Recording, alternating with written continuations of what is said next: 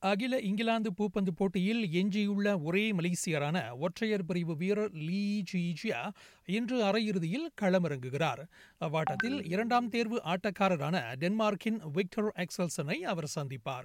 காலிறுதியில் முன்னாள் உலக வெற்றியாளரான சீனாவின் சென்லோங்கை தோற்கடித்து ஜிஜியா அதிரடி படைத்தார். ஆல் இங்கிலாந்து பூப்பந்தாட்டங்களை இன்று மாலை ஆறு மணி முதல் ஆஸ்ட்ரோவின் எண்ணூற்று பதினான்கு ஹெச்டி ஒளியலையில் காணலாம். இவ்வேளையில் மார்ச் பதினாறு முதல் ஏப்ரல் பனிரண்டு வரையிலான அனைத்து போட்டிகளையும் உலக பூப்பந்து சம்மேளனம் பிடபிள்யூஎஃப் தற்காலிகமாக ரத்து செய்துள்ளது. இந்திய பொது பூப்பந்து போட்டி சிங்கப்பூர் பொது பூப்பந்து போட்டி மலேசிய பொது விருது பூப்பந்து போட்டியும் அவற்றில் அடங்கும். கொரோனா வைரஸ் காரணமாக கடந்த இருபத்தி நான்கு மணி நேரங்களில் உலகம் முழுவதும் பல்வேறு போட்டி விளையாட்டுகள் ஒத்திவைக்கப்பட்டன அல்லது ரத்து செய்யப்பட்டன. குறிப்பாக இங்கிலீஷ் பிரீமியர் லீக் கால்பந்தாட்டங்கள் ஏப்ரல் மூன்றாம் தேதி வரை ஒத்தி வைக்கப்பட்டுள்ளன.